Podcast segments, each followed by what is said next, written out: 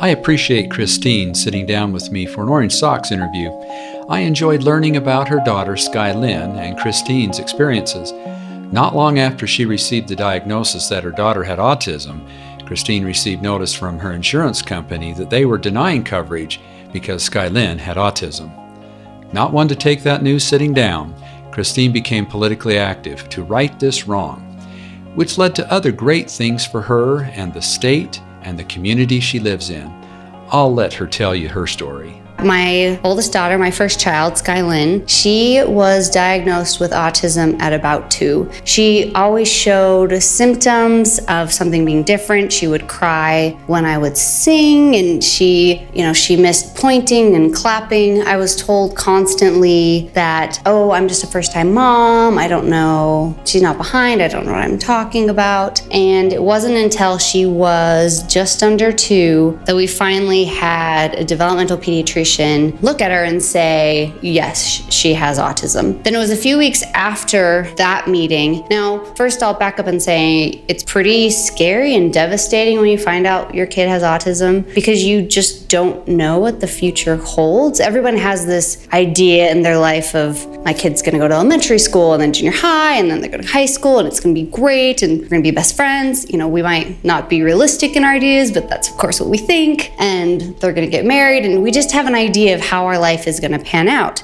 And the minute you're told that diagnosis, you don't know. You don't know how your life is going to pan out. You don't know what changes they're going to be. You don't know how you can help your child or how you can't or how high functioning they'll be. I mean, you just, it's just this kind of thrown into this situation where you're not really sure what's happening. Well, as I'm kind of sorting all of this out in my head, I received a letter from my insurance company denying my well child visit, where my doctor recommended me to go to a developmental pediatrician to have a full a full evaluation, and I was denied the diagnosis visit with the um, with the developmental pediatrician because she had autism. They'd put the 299 medical autism code on her medical records when they sent them in to be covered. The denial said that they didn't cover this kind of mental health and substance abuse was the technical thing that it said. Um, I called the insurance company and I said, "Why? Why did you deny this? I have insurance. Insurance is supposed to cover this kind of thing. That's why I pay for it." And I will never forget, and it's been a driving force for me, is the insurance company said, "We're sorry, we don't cover anything because there's nothing we can do for your kid." And I was just reeling from the fact that she was diagnosed at all. And then my insurance company just said, "There's nothing we can do for her." So that was a really confusing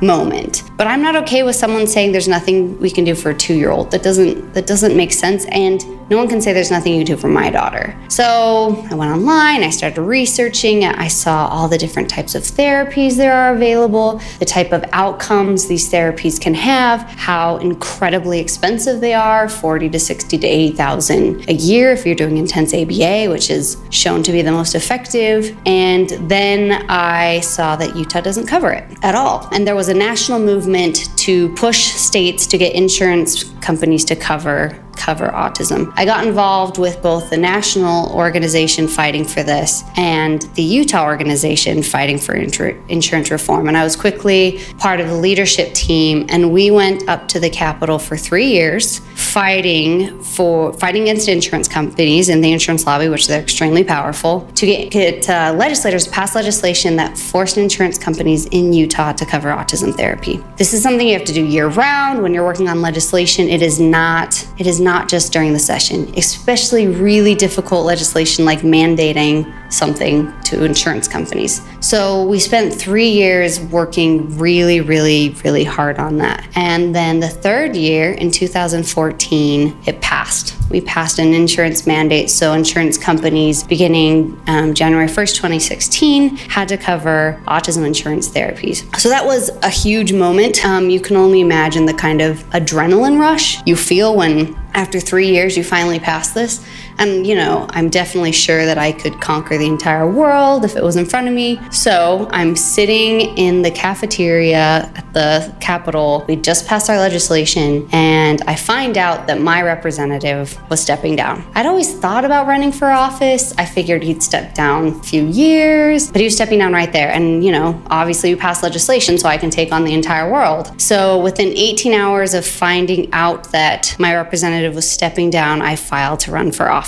And this isn't a small office. This is the Utah House of Representatives. I would later, later find out it was the only swing district in the entire state. I had never worked on a campaign. I was not involved in party politics. All I had done was advocate and fight as a mom on Capitol Hill. Well, I ran for office in 2014 and I actually won on election night and then lost two weeks later at the final canvass by 53 votes. So it never happens. It was insane. But I had gotten so involved in the political world and advocacy. It had been an amazing, amazing opportunity to network. And and I was becoming very known as a as a disability advocate and an autism advocate. So in 2015, I had the opportunity of working on the Salt Lake City mayor's campaign. And then in 2016, she appointed me to her administration as a coordinator for disability rights. So my entire job is I work on disability rights for the city and at this point at the state. There's not a position like mine in the state where I focus on policies. All of its policies, whether it's housing and transportation and police relations, it's all very high level policies on the city level. And I'm also working on legislation at the state level. So I have pretty much the most incredible, best job I could possibly ever, ever have. I also, again, ran for office in 2016, and the absolute most unlikely thing happened, and I won on election night, and then I lost again two weeks later at the final canvass. It's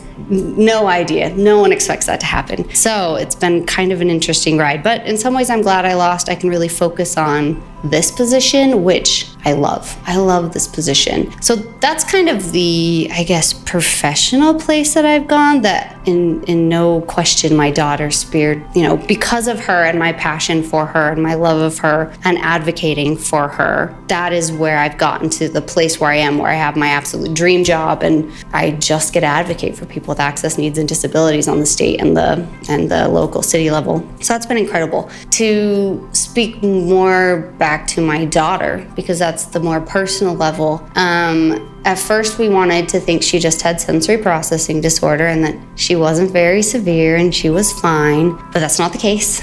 And it is one of those things that, especially when they're young, you have some kind of test every six months. Some kind of professional wants to use some test and they can't use the one before because somehow it's a different model. And every time we received a test, it was generally bad news. It was basically that she was more severe than we thought she was.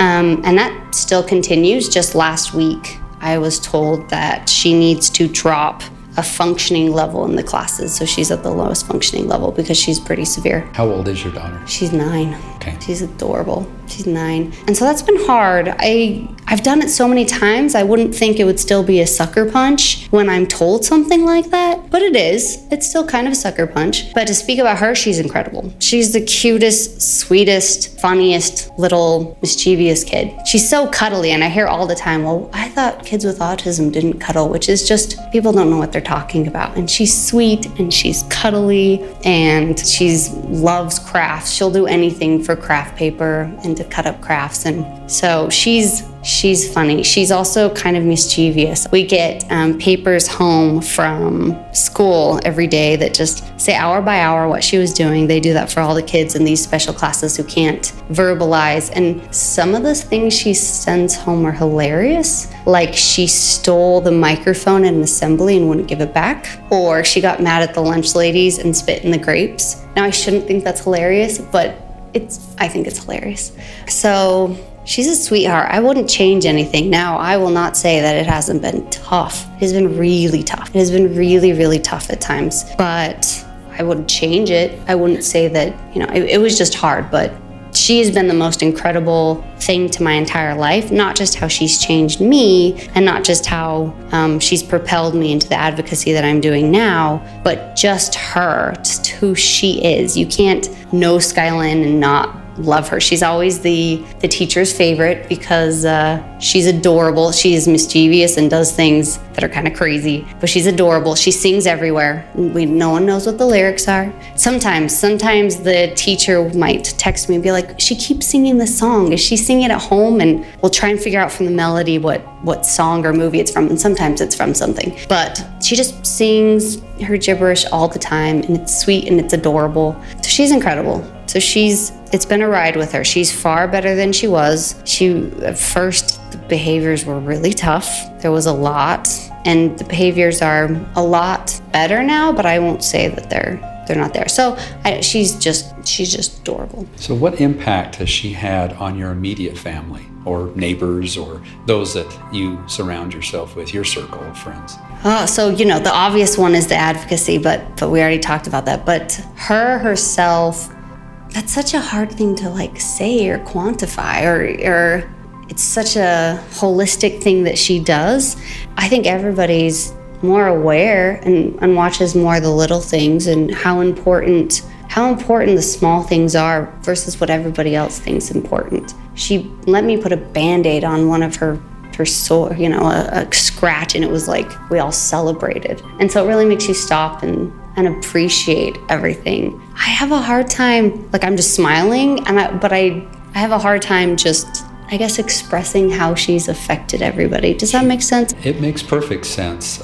But I do want to ask this: if if I came to you mm-hmm. and I had a a child that I was confused by, and I got this diagnosis of autism, what advice would you give me? The very first thing I would do is I would say, look up these people on Facebook and join their group. Autism Parents Save Me. Absolutely, without a doubt, I felt at first I was isolated. I didn't know what was happening. I, I, I just had no idea. And lucky enough, I had a friend, acquaintance from high school that we were friends on Facebook because that's how it happens, who saw a post that I posted and got me connected to go to a lunch group with a whole bunch of autism moms. And that, I, I will say that's what saved me because you have to have the support. You have to hear stories like mine and and be able to ask them questions and just to just feel like you have a community. So generally when people come to me, I'm say you have to connect to the autism community. Here's the people that I can connect you with that that have these different groups and they'll give you opportunities to advocate, to talk to other parents, to find out who the best providers are, you go to your doctor. Your doctor doesn't know where to send you. I actually have my doctor's office constantly, they'll call me and be like, hey, we just had this situation. What should we do? and because we're the experts, we've been the ones doing it, the doctors are not. So connecting with the community is no doubt the number one thing that people need to do. I am in awe of parents like Christine who change the system People like her are my heroes because they take on current regulations of states and insurance companies. They are the trailblazers who make life better for other parents with children with disabilities, like me. Thank you, Christine.